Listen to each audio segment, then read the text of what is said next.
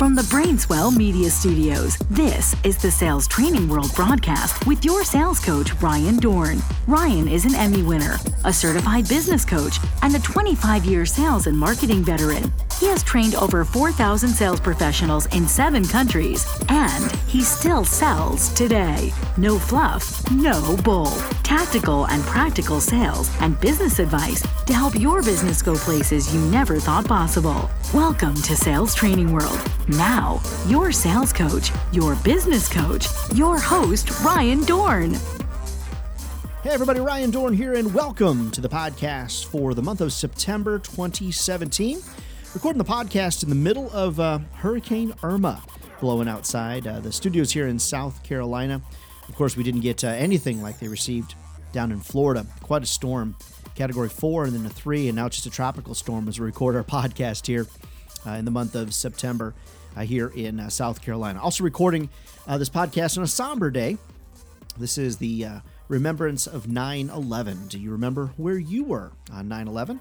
I was working in the media business at the time at Morris Communications in Augusta, Georgia. So I'm sure that you're like me, remember where you were on that somber day. So just a real thank you to all the men and women that are serving the United States Armed Forces for taking such good care of us. And, and also a big thank you to those that are often forgotten the CIA, NSA, Homeland Security, FBI, etc. All those fine folks that often are forgotten that work tirelessly day in and day out uh, to protect the homeland. So thanks so much uh, for being there for us.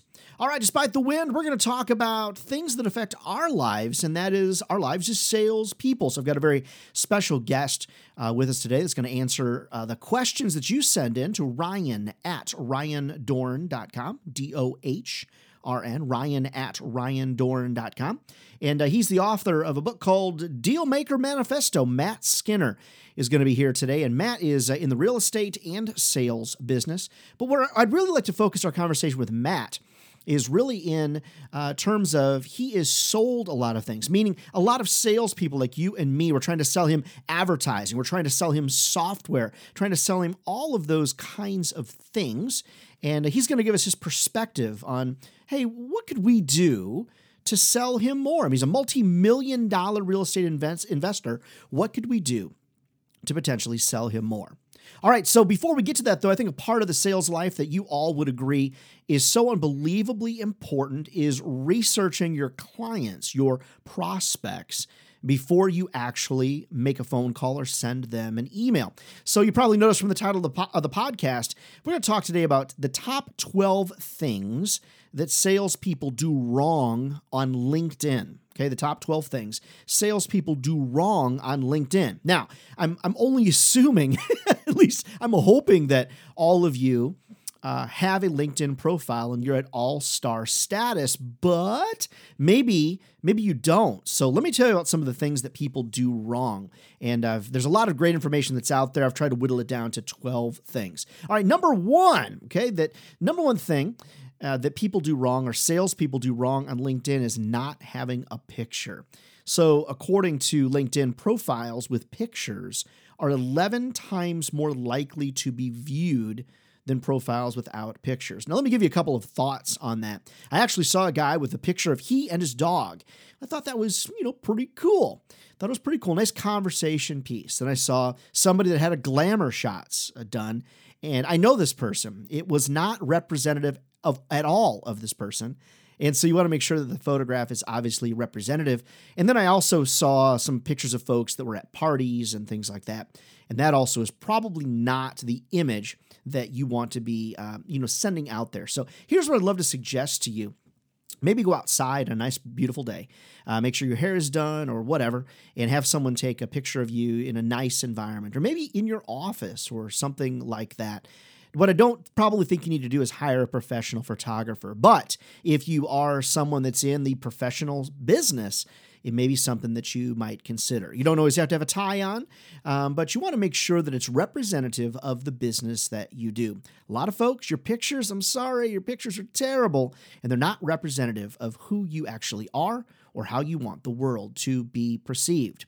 Our number two of 12 things salespeople do wrong on LinkedIn not having a summary. You know, when your picture pulls up, underneath of it is where you went to college and your little headline, not having a summary. Without it, your profile might as well just be your resume. Okay, so it's very, very important for you to have a summary. Talk about what you've done in your life, personally, professionally, things that make you different than others. Some of you are job seekers. If you're seeking a job, that summary is really important.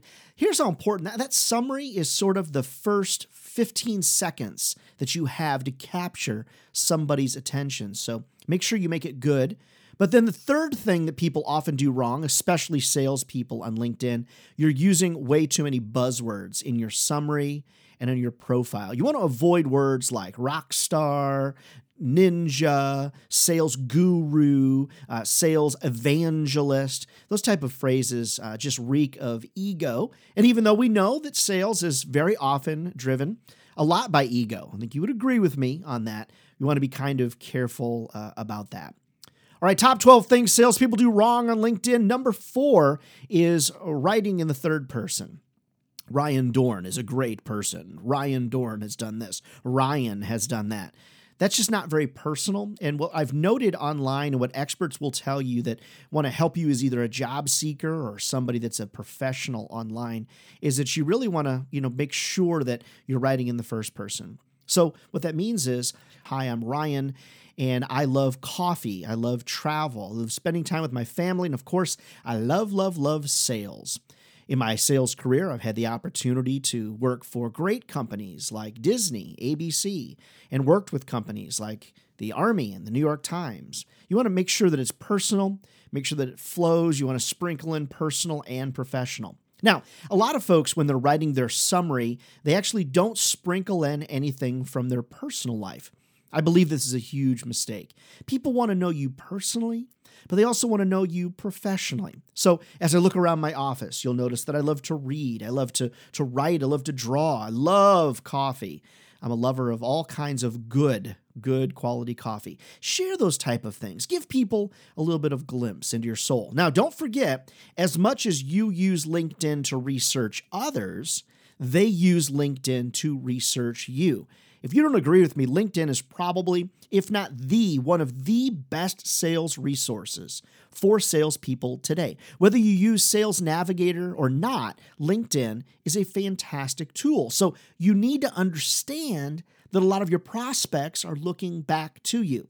Now, some people ask me, Ryan, should I try to connect with my prospects before I actually have a chance to meet them or before I have a meeting or know them? My opinion is no.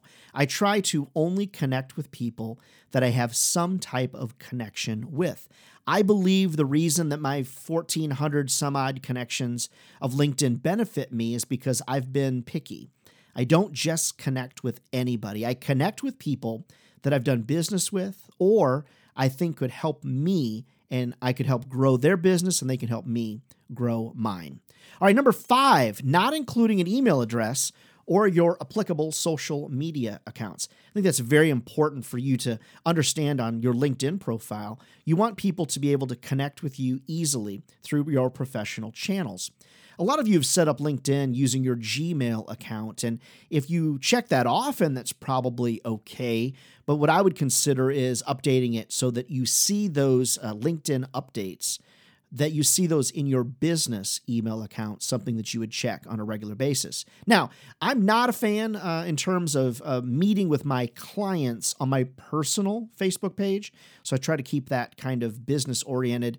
I do a lot of that though on, on my Twitter account, so that's okay. I want to list all of my applicable social media accounts on my LinkedIn profile as well. The top 12 things that salespeople do wrong, we're at number six and the sixth thing people do wrong is not personalizing connection requests.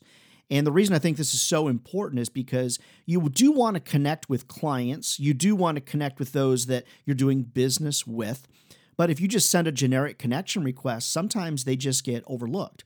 And so it's important for you to understand that you explain to people why it is that you want to connect with them. So it might be Hi, Bob, appreciate doing business with you at XYZ Company. Love to connect on LinkedIn so we can both grow our businesses further. By the way, really appreciate uh, your business or whatever the circumstance is. Personalizing connection requests is something that's very important uh, to do. All right, number seven of the top 12 things salespeople do wrong on LinkedIn is not taking advantage of profile views. What do I mean by that in case you don't know about LinkedIn? When someone on LinkedIn views your profile, it's going to track a profile view. Now, keep in mind, in order to see all the profile views, you're going to need to upgrade to a business account. And I think it's well worth the investment. I know when you're on LinkedIn, you get solicited by LinkedIn to upgrade, and you might think they're just trying to sell you something. And well, I mean, they are, but it's also a fantastic service. You get so much when you upgrade to business. Now, you don't need to use Sales Navigator per se, although I like it a lot. You do need a business account to see all of those profile views. Now, not taking advantage of profile views means you really don't know who's looking at your profile. You really don't know who's doing what as it relates to your profile. And so, because of that, you miss out on some valuable intelligence, some recon. And I think that's really, really important. Also, if people are within your industry, your community, within the area of influence where you sell, when you see someone like that that's looking at your profile, then what I do is I reach out to them. Now, I don't say, hey, by the way, John, I saw that you're looking at my LinkedIn profile. I don't do that. In, some people do. Instead, what I do is I use that intelligence to remind me to reach out to somebody. So instead, what I typically would do, and this is my opinion, don't send me hate mail about this if you disagree, is I actually say the guy's name is John Doe. I see these looked at my profile. That's going to trigger me to reach back out to John Doe. So what I'll do then is go into my CRM, see what my communications, if anything, has ever been, okay, with John Doe. Then I'm going to reach out to him maybe 24 hours later so it doesn't come across as being too creepy and say, hey, John, the other day I was thinking about your company as it relates to X, Y, and Z. I'd love to connect with you about your product related to this. I'm very, very specific. I might mention some things that I learned on LinkedIn, but I typically don't say, hey, I saw you were looking at my profile on LinkedIn. A lot of people disagree with me, but I use it as a way to trigger me, reminding me of people that are showing some interest in my company or in my profile. All right, number eight of things salespeople do wrong surfing LinkedIn in anonymous mode. Now, if you don't know what anonymous mode is, I kind of even hate to tell you because I don't want you to do it, but you can go to your profile and you can actually turn on anonymous mode.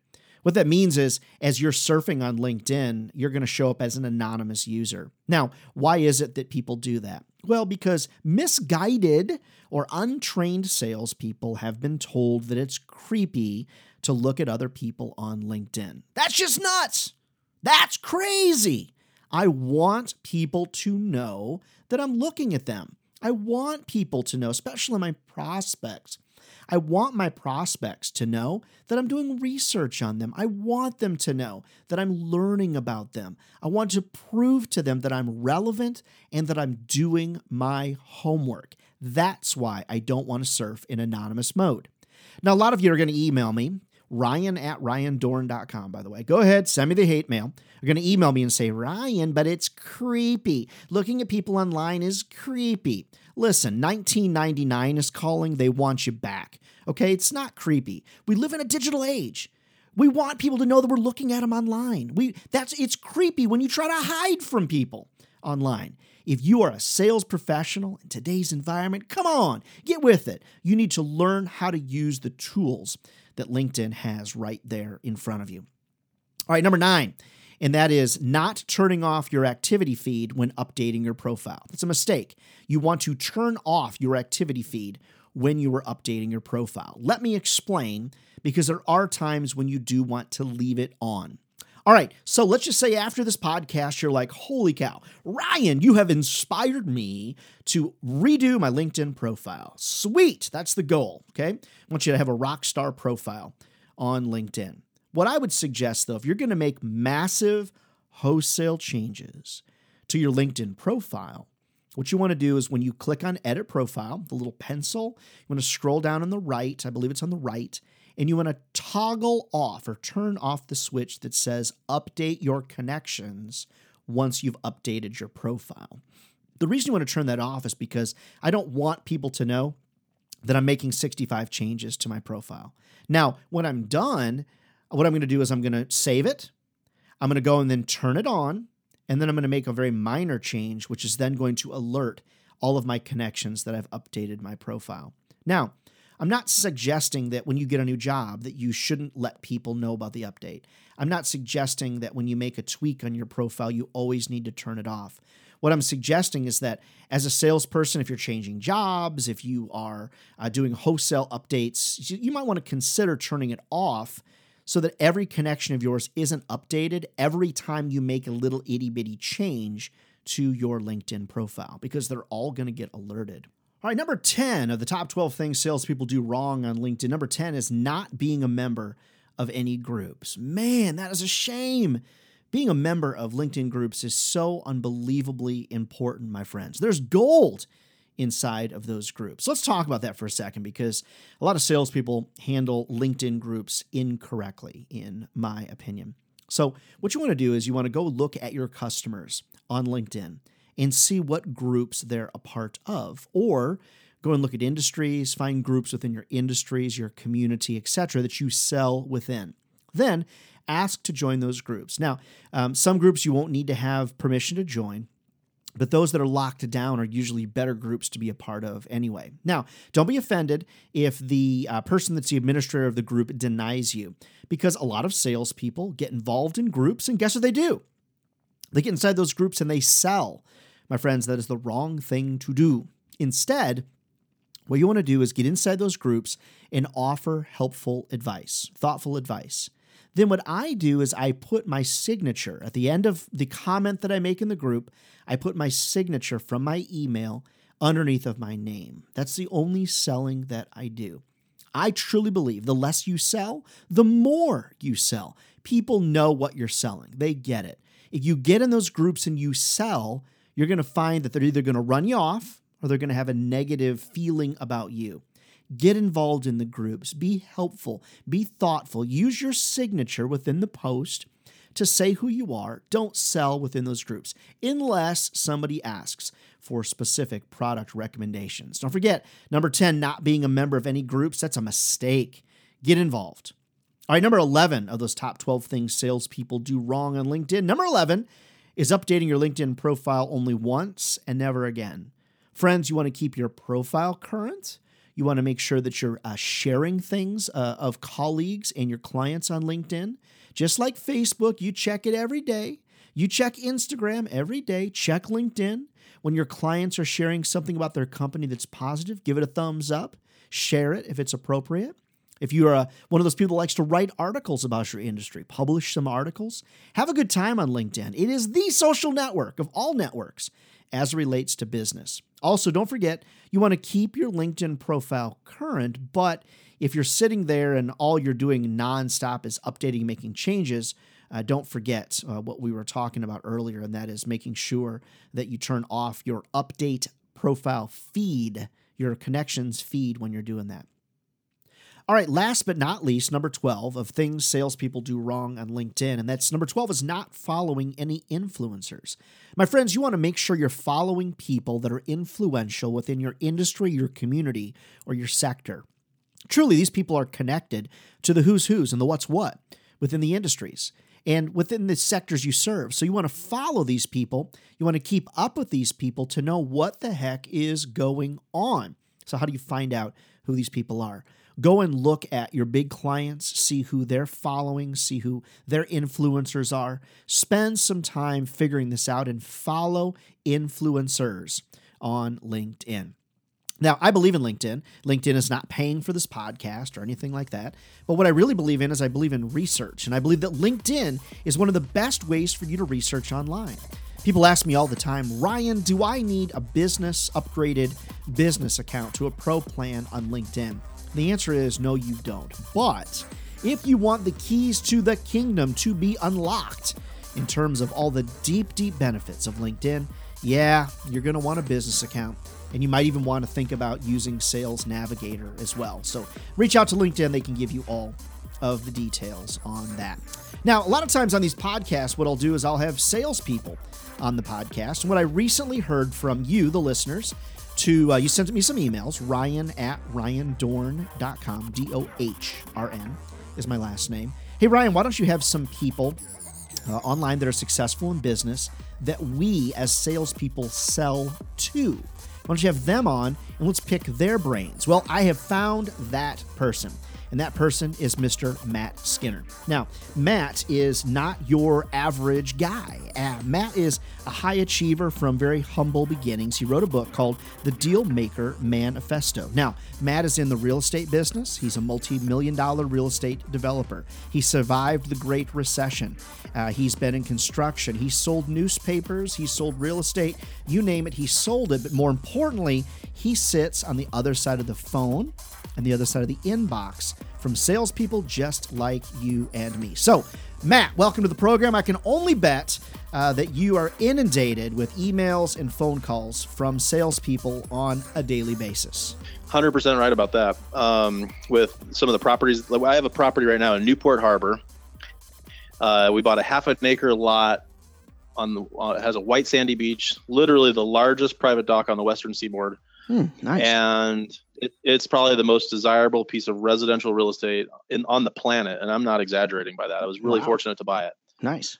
Uh, we purchased it for eleven point four million dollars last year, and we're just about to break ground on some houses on it. But my point of this is, I get solicited at least five or six times a week about what do I want to sell it? Can I, can I list it?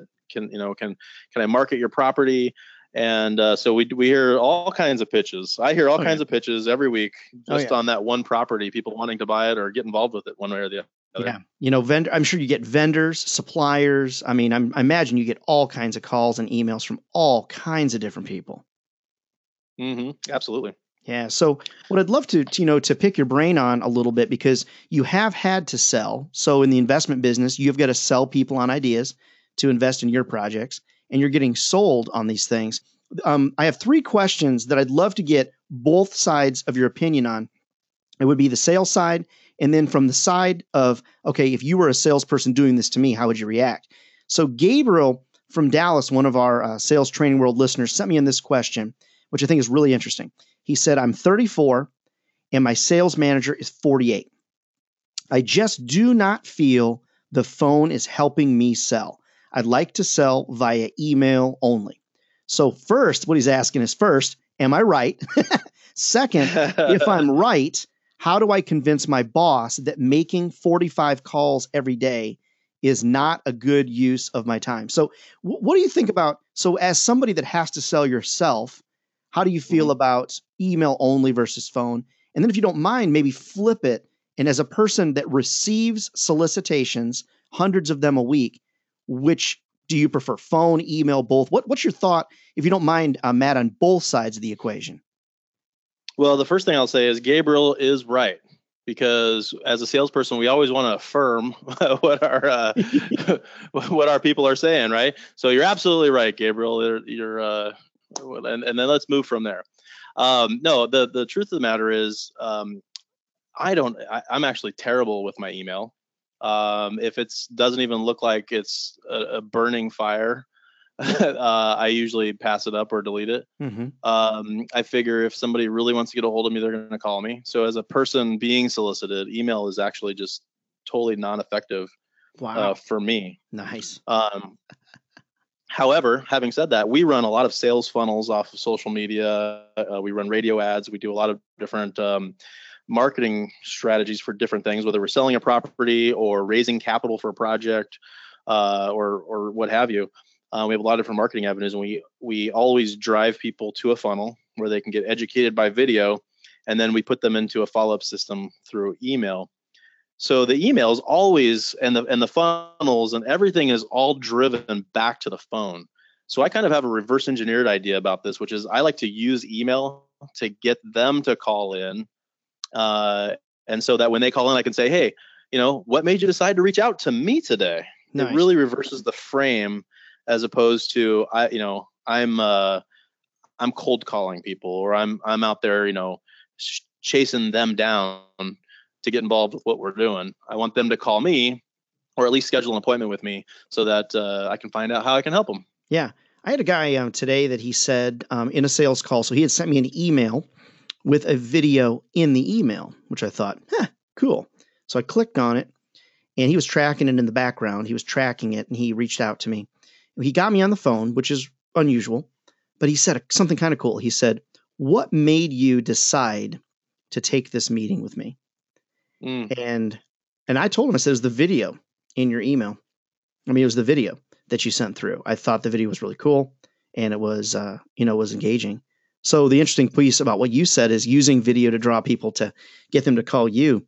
That's cool. I like it. How's it working? Well, it works. It, it works really well. I'll tell you a little, um, a little secret. awesome. Um, I don't. I don't know if a lot of if a lot of um, this audience is, is using sales funnels or anything like that, but uh, we've really uh, leaned on that a lot in the last couple of years to generate leads and to create our uh, you know awareness of what we're doing. Um, but it used to be where we could buy a list of our target audience and mm-hmm. then we'd load them into a social media platform and then market to them through and run ads and hope that they go back and opt into our um, funnels and then we can follow up with them by email and then hopefully get them on the phone well what what we've really recently done is taken that, that same list of folks and um, you can skip trace them and get their cell phone numbers and then text message them nice and so we've been using text message in a very effective way, which eliminates all of those other steps. Mm-hmm. Some people don't want to get text uh, quote unquote spammed, and they'll tell you, and that's fine. Um, but I actually live by text. I've I've I've sold through text. Text. Mm-hmm. Here's some information about the property. Here's what we're doing. Would you like to buy it and people say yeah i'm in let's write an offer. Here's the parameters of my offer on the property or would you like to invest with us? Here's the deal and what it looks like. And i mean i've literally closed deals 100% through text through linkedin messaging or through facebook messaging. Um, and uh, so this kind of technology it's almost like people don't want to be on the phone anymore. Yeah. It's like they're scared to talk to people. They, it's like a, I don't know, a waste of time. There's a param, there's like this veil up where mm-hmm humans are having a hard time interacting verbally anymore and they want to go to text. Yeah, and you know, for for some more senior level sellers, let's just say, let's just just call it call it sixty five plus. Okay, um, people that still want to mm-hmm. sell, they don't want to retire, and I have a lot of respect for that. They're, they want to stay busy. It might be hard for some of them to switch over to this, you know, this way of selling. But I've just I bought uh, a business insurance policy uh, from actually a local agent uh, here in my area. I would say 90% of it, uh, the transaction occurred over text. We talked a couple of times and we emailed only once. So, going back to Gabriel's question, I think whether you're 34 or your manager is 48, I don't know that it's necessarily an age difference. Maybe senior sellers need to be willing to adopt some new philosophies. But uh, what I'm hearing from you is you're a sophisticated guy. I mean, you're running multi million dollar businesses and you don't prefer to be sold via email. So, Gabriel, mm, that's true. I think you might want to adjust your plan. Might adjust the plan. I uh, and I feel right right in the middle there age wise. So uh, I'm neither the 48 or the 35. So I get I, I get it. rock and roll. Fact, just just text me if you want to sell me something, would you? so you're both wrong. yeah, that's awesome. That's awesome. All right. So, on that same topic of um, phone versus email selling, really, what is the winning combination? Uh, Rebecca from uh, San Jose asked this question. San Jose, where do you where are you at on the West Coast, by the way? I'm in Laguna Beach, California. Oh, okay. I was in San, San Jose not that long ago. What a great uh, part of the uh, of the country as well, up there in uh, California. All right. Here's what Rebecca Absolutely. asked. Our company is hyper focused on using LinkedIn to sell meaning using InMail, connecting with new clients on LinkedIn. And what she's saying is it's not working so well for me at all. Any advice on using LinkedIn to boost my sales game? Is that an area there, Matt, where you or your colleagues, or your company, do you guys use LinkedIn a lot? That's a great question. I um, I, I, actually want to use it more, and I believe that it's probably a very powerful tool. I have some friends that have just crushed it on LinkedIn, and mm-hmm. I have not experimented or learned enough about it yet um, to do it. But uh, in fact, I just had a meeting with my uh, my marketing director about how we need to utilize LinkedIn uh, in a better way. But I will. Um, um, I will say this for her, you know, for her, obviously her company has experimented with some different things and something's working for for them. Uh, so some advice I might give a young salesperson who's not getting the results that they want in any category, whether it's on LinkedIn or Facebook or text message or email. First of all, find somebody that'll mentor you, because obviously, if somebody else can do it, you can do it too, and mm-hmm. that's just a uh, just a, a, a fact. Mm-hmm. um, but you might also want to buy some um, some books or get some training on writing sales copy because mm-hmm. the art of selling ver- uh, verbally is different than the art of selling through the written word. Exactly. And just like it's a different art to sell via video right. or sell on a stage, mm-hmm. all different strategy, all different uh, skill sets. And so, you know, if she was trained to sell door to door or belly to belly, as uh, Zig, Zig, the great Zig Ziglar uh, used to call it, um, you know, get get a mentor, get a book, um, and learn how to sell through uh, through written words. Yeah, agreed. Agreed. You know, the reason I think a lot of companies are really hyper focused on LinkedIn, LinkedIn Sales Navigator tool, which is a little expensive, but I think you can get some decent return on investment from it. People are becoming very comfortable with LinkedIn being sort of the social media for business, and they're getting real comfortable with it. And mm. I'm noticing that a lot of companies are putting a lot more pressure on their salespeople to use LinkedIn. Here's what I like about it I don't find it to be creepy. I was talking to uh, last month on the podcast uh, to Shamika Tankerson about this, about the creepy factor. And what she said was, if you think you're being creepy, you probably are. And I'm just not a fan. Let's just say, Matt, that um, I, am just making this up. I don't know if you have kids or not. If you had a daughter or whatever that was uh, younger in elementary school, I just think it's odd for me to reach out to you in, in the in the sales process and say, "Oh yeah, I saw on LinkedIn or I saw on Facebook that uh, you know your daughter um, that your daughter has you know played soccer and is really loving it. You know, I just think that's creepy. Um, on, you know, on LinkedIn, if I notice that your company has just broken ground on a new property, I feel very confident that I could reach out to you and say, uh, "Hey, Matt, uh, saw you guys just broke ground uh, in Laguna Beach or whatever. Looks awesome. I've got a product that uh, could help you streamline your back office to help with taxes or whatever. I feel like that just shows that I'm doing my homework. So let me ask you, how do you feel if salespeople really do their homework? Do you feel Matt more endured to them? Do you feel like maybe a obligation to reply to them if they've done their homework on you or your company? Well, I certainly do. Um, yeah, hundred percent. I did some radio advertising recently, and not only did the saleswoman uh, who sold me the the, the airtime um, did she do her homework and she knew all about all my websites knew the phraseology that we use for our selling process. But also when i came into the studio to record on that day they had a big screen tv in the lobby of the radio station with my logo and my picture. And it was like hey this is matt skinner's day to record his little 30 second radio spot. And they just made me feel like uh, you know, a champion, and um, and and so I had a great affinity towards that. It's really, you know, a pretty cool little thing to do. But yeah, she totally researched everything about our company, and so she could speak my language. She speak in, you know, spoke into my learning, and I uh, and I appreciated that about her a lot. That's really awesome. I love that what you just said. Speak my language. That's great. I think I trained her, by the way. Just wink, wink, nudge, nudge. That's how I would do it. you, um, you know, it's really cool what you said on speaking your language. Now, let me ask you: Could somebody go overboard, knowing maybe too much, and then it goes the other way, or acting like they knew too much? Mm, well, acting is always a you know problem. If you're not being authentic, I think that's always a problem. But I don't think you can ever know too much about your opponent. Um, yeah. And I don't mean to say opponent in the negative sense, but uh, you know the Sun Tzu uh, art of war has some great tactics. Yeah. Uh, whether you're in a negotiation or a sales process, you know there's a um, you know you're in it to win it, and so knowing everything you can is, is, I don't think is ever a negative. Yeah. No, I, I agree. Um, you know, the creepy thing is I think for LinkedIn is is gone away. A lot of people felt like it was very odd or unusual to share this personal information online and the level of transparency, whether it's in the White House or it's in this uh, on LinkedIn, is people are pretty transparent online. And those that don't want to be found, they're not going to be found. So you're not going to find Mm-hmm. information about them, you know, about them anyway. All right. So if you had Yep. if you had to pick, if someone was going to connect with you on LinkedIn, or if they were going to try to uh, connect with you on text, email, or phone, as the one way to get through to Matt Skinner, what would be out of those four? What would probably be your choice then? Text message? Yeah, for me, it's 100% text message. It's quick, it's easy. I don't have to hear about their day or be asked how my day is going. Yeah.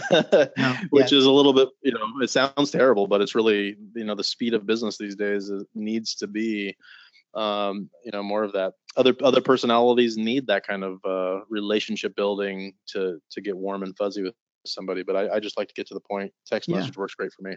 Now, what if they? What if you don't know them? What if it's a complete stranger? Would that? How do you feel about that?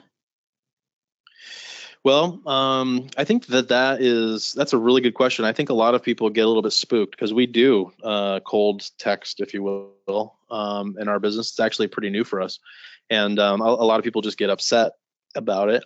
Um, I think that people probably get upset if you cold called them or spam them via, by email too. You probably just don't hear about it as directly as people feel very brave to text you back some things that are not very nice. Yeah. Um, but if the if the numbers are there, you know, if you spend a hundred bucks to text a few thousand people, and you get four or five, I mean, for me, a, a couple of sales is worth tens of thousands of dollars.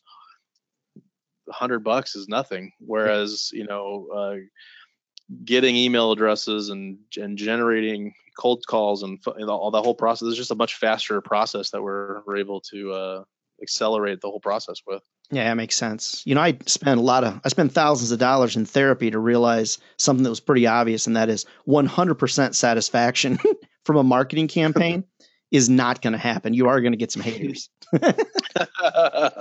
yeah, it- does take therapy to learn that. it did for me, brother. It did for me. So, hey, so um, that's great. Yeah, good thoughts on the on the text conversation. I have people ask about that all the time uh, when I'm speaking to conferences or whatever. I always have a hand go up and and talk about texting, and I've always been kind of one of those people. "Mm, you know, I don't know, um, but if I want to reach, you know, the multimillionaires out there, maybe I just need to pick that uh, that phone up. You're not the first person on this uh, this show to mention, uh, you know, text messaging. So it's something that we probably need to think about. So, all right, um, another, go ahead. another sir. avenue for sure. Yeah, yeah, for sure. Yeah, for sure.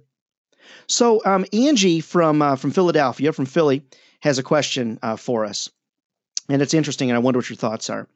She says, "I can get an appointment with people with no problem." So that that's interesting right there in and of itself. A salesperson that can get appointments no problem. So I can get an appointment no problem, but people are canceling all the time at the last minute. One guy canceled hmm. this morning 15 minutes before our meeting. I love face to face sales. I need meetings to close deals.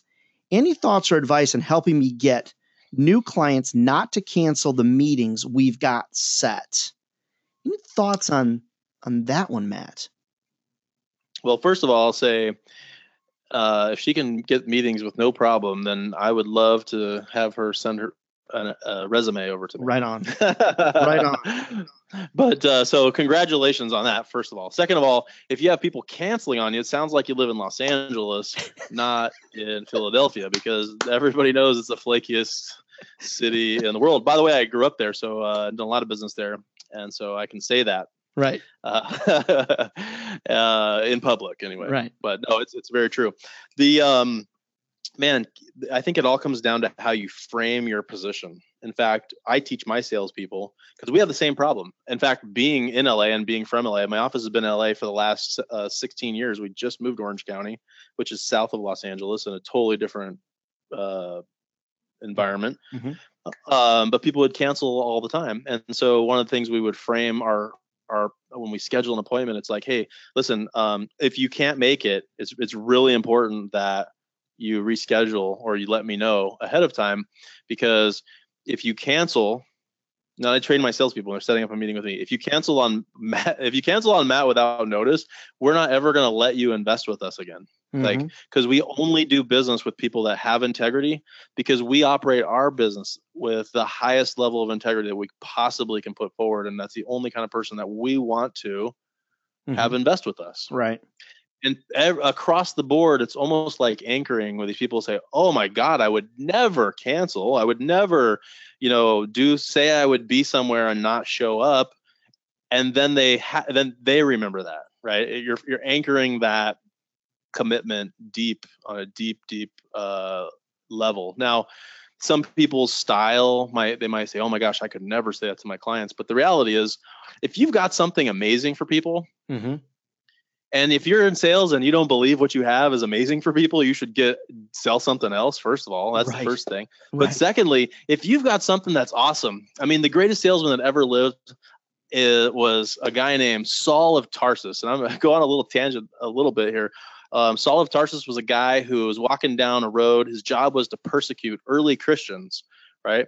And he saw saw something that changed his life and he was 100% dedicated to telling everybody what the good news is that he learned hmm. right now i don't care if you're christian muslim jewish it doesn't this isn't a religious uh, story that i'm talking about i'm talking about a guy who had something that he genuine belie- genuinely believed would help people improve their lives and have a better life not only in this world but in the afterlife too or, or in the after, after uh, past life mm-hmm. um, and he was unstoppable because he he was mission driven to help people get better, become better, have a better life. And when we act like that as salespeople, I know that my investments are sound. I know that when people invest with me, they're going to make a return and they're going to have less risk than they can than they would have investing in the stock market or any of those other casino type investment opportunities that, that are out there. Right. And so I feel a hundred percent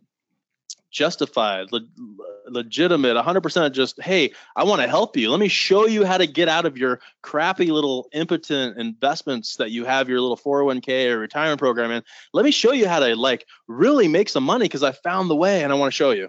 Nice. And so, I, you know, I, I think that um, when you have that frame, it's easy to say, hey, listen, it's really important that we keep this appointment because, you know, I'm not going to do business with you if you're the kind of person that breaks their commitments because I'm not that kind of person. No, but it also puts a lot of pressure on you too. You got to be the guy or the gal who does what they said they're, they're going to do, and that's that's a huge uh, responsibility once you step across that line. Oh, absolutely. You know, the big thing I notice, I don't know if you notice this, it seems like a lot of salespeople sell from a point of being subservient or sell out of desperation.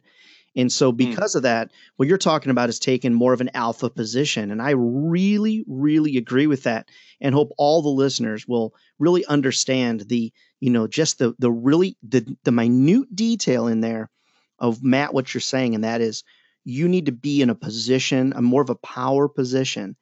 And, and, and saying to people, man, I, am setting this meeting with you. I'm going to be there.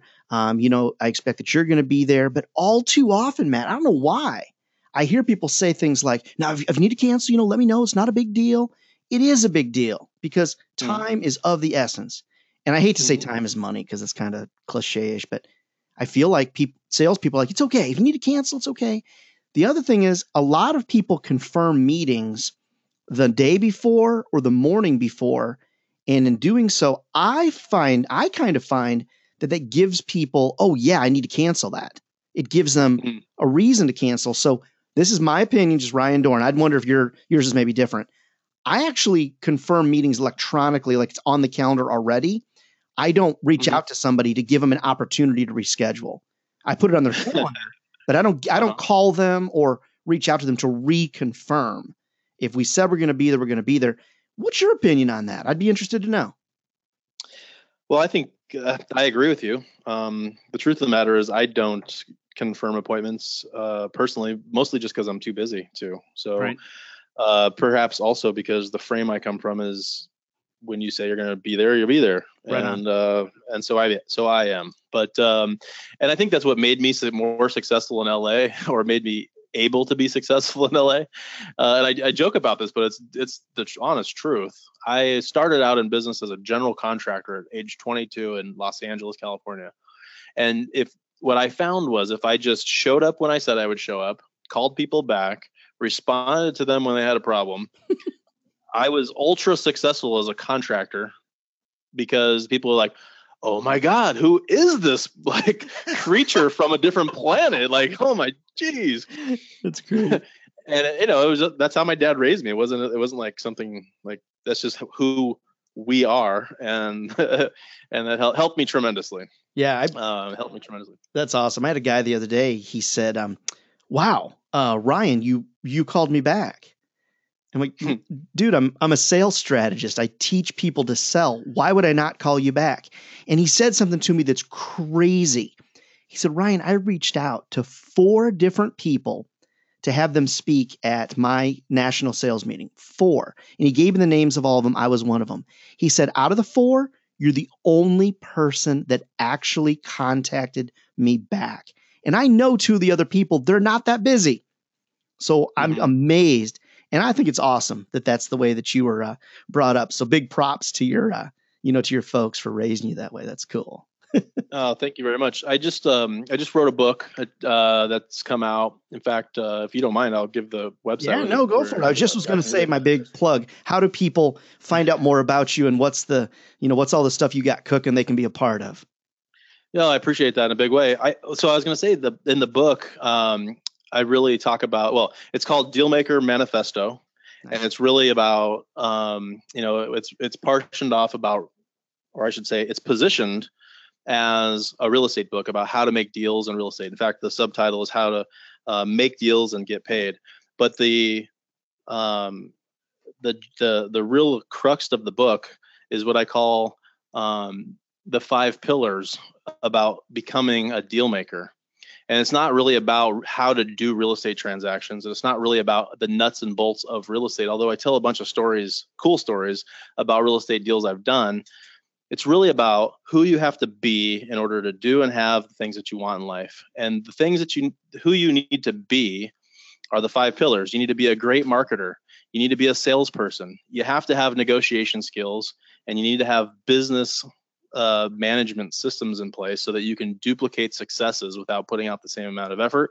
Mm-hmm. And number five is financial intelligence. And when you practice and master those five pillars of becoming a deal, a great deal maker, then you can uh, go and do all the things that you want to do in life. Be, be, do, and have all the things that you want to do in life, and uh, including being a real estate investor or whatever uh, path you pursue especially, and I think this really applies to uh, specifically to salespeople in in a big way because yeah. everything you do yeah. is selling. Yeah, it makes it's sense. all selling. Yeah, it makes sense. Man, this is good information. Thanks uh, so much for taking some time out of your uh, busy schedule. I appreciate it. Let where me do, give, where do people go online? Yeah, yeah. thank it. you very much.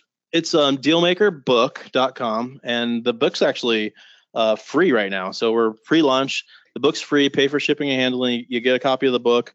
Um, the book talks about the five pillars we just discussed, and then I also run uh, an advanced secret society of deal makers, um, which is a group of people that are committed to um, to helping each other out to get better at real estate investing. So we primarily focus on uh, buying apartment buildings and um, we have a lot of fun working together, sharing what's working, what's not working, inside trading, if you will, uh, swapping deals and flipping properties to each other, and it's a really ex- exciting experience uh, to be able to lead a, a, group of, of people like that. So it's it's a lot of fun. Yeah, that's awesome. Excellent. Well, folks, I hope you appreciate, um, you know, getting uh, sort of an outsider, if you will's opinion on this whole sales game. And you know, when I do these interviews, Matt, I never know where they're going to go. I never know what someone like you is going to say, and I'm thrilled um, at some of the insights, uh, all the insights that you were able to give to uh, to our listeners. So we appreciate it. I appreciate it. And if you would just give us uh, the rundown on those websites one more time, as everybody's trying to make notes about where to go find information about you and your programs. Sure. Well, I appreciate that very much. The book is free at dealmakerbook.com. Um, so check it, check out that uh, website. Our business website is empirewestinvestments.com where you can see some of our cool projects newport beach property some of the uh, we, we build multi multi million dollar homes in los angeles and orange county and so if you just like cool architecture um, or if you're in the market for 10 to 20 million dollar house uh, we have lots of cool pictures of stuff we built there and that's a, a lot of fun too Awesome. and then the secret society is dealmakersociety.com and it's a, a monthly membership program and we, we just we teach coach train mentor people that want to be real estate investors in such a high level capacity and it's really an advanced training program for uh, for real estate investors which is uh, which is a lot really exciting Matt, thanks so much for being a part of the program. We sure appreciate it, and you're welcome to come back anytime. Don't forget, friends, that's a Matt Skinner and the Dealmaker Manifesto. Friends, we love to have your listener questions sent in. Thanks, Matt, for taking those questions and answering them with me. Send those questions into ryan at ryandohrn.com. And I thank you once again for listening to the podcast for this month of September. Love to come to your office and train your teams. I work in uh, 17 different sectors, and I love to come and train your team or speak at your conference. Uh, maybe you'd like to work with John uh, or myself here as a sales coach. Uh, John's been coaching people for many, many years, and so have I. Reach out to us, and you can find us over at salestrainingworld.com. So, all right, friends, don't forget if sales was easy, everybody be doing it, and they're not. So, we're either crazy or we found a career that will feed our families for a lifetime. Take care. God bless. Get out there and sell something out in the street. Don't forget, send your listener questions, and I'll have my experts answer them and dissect them with you to ryan at ryandohrn.com. Ryan at ryandohrn.com. D O H R N. All right, get out there and sell something so that your boss can afford to hire me and bring me in, would you? Take care. We'll see you out on the street. Check us out online at salestrainingworld.com.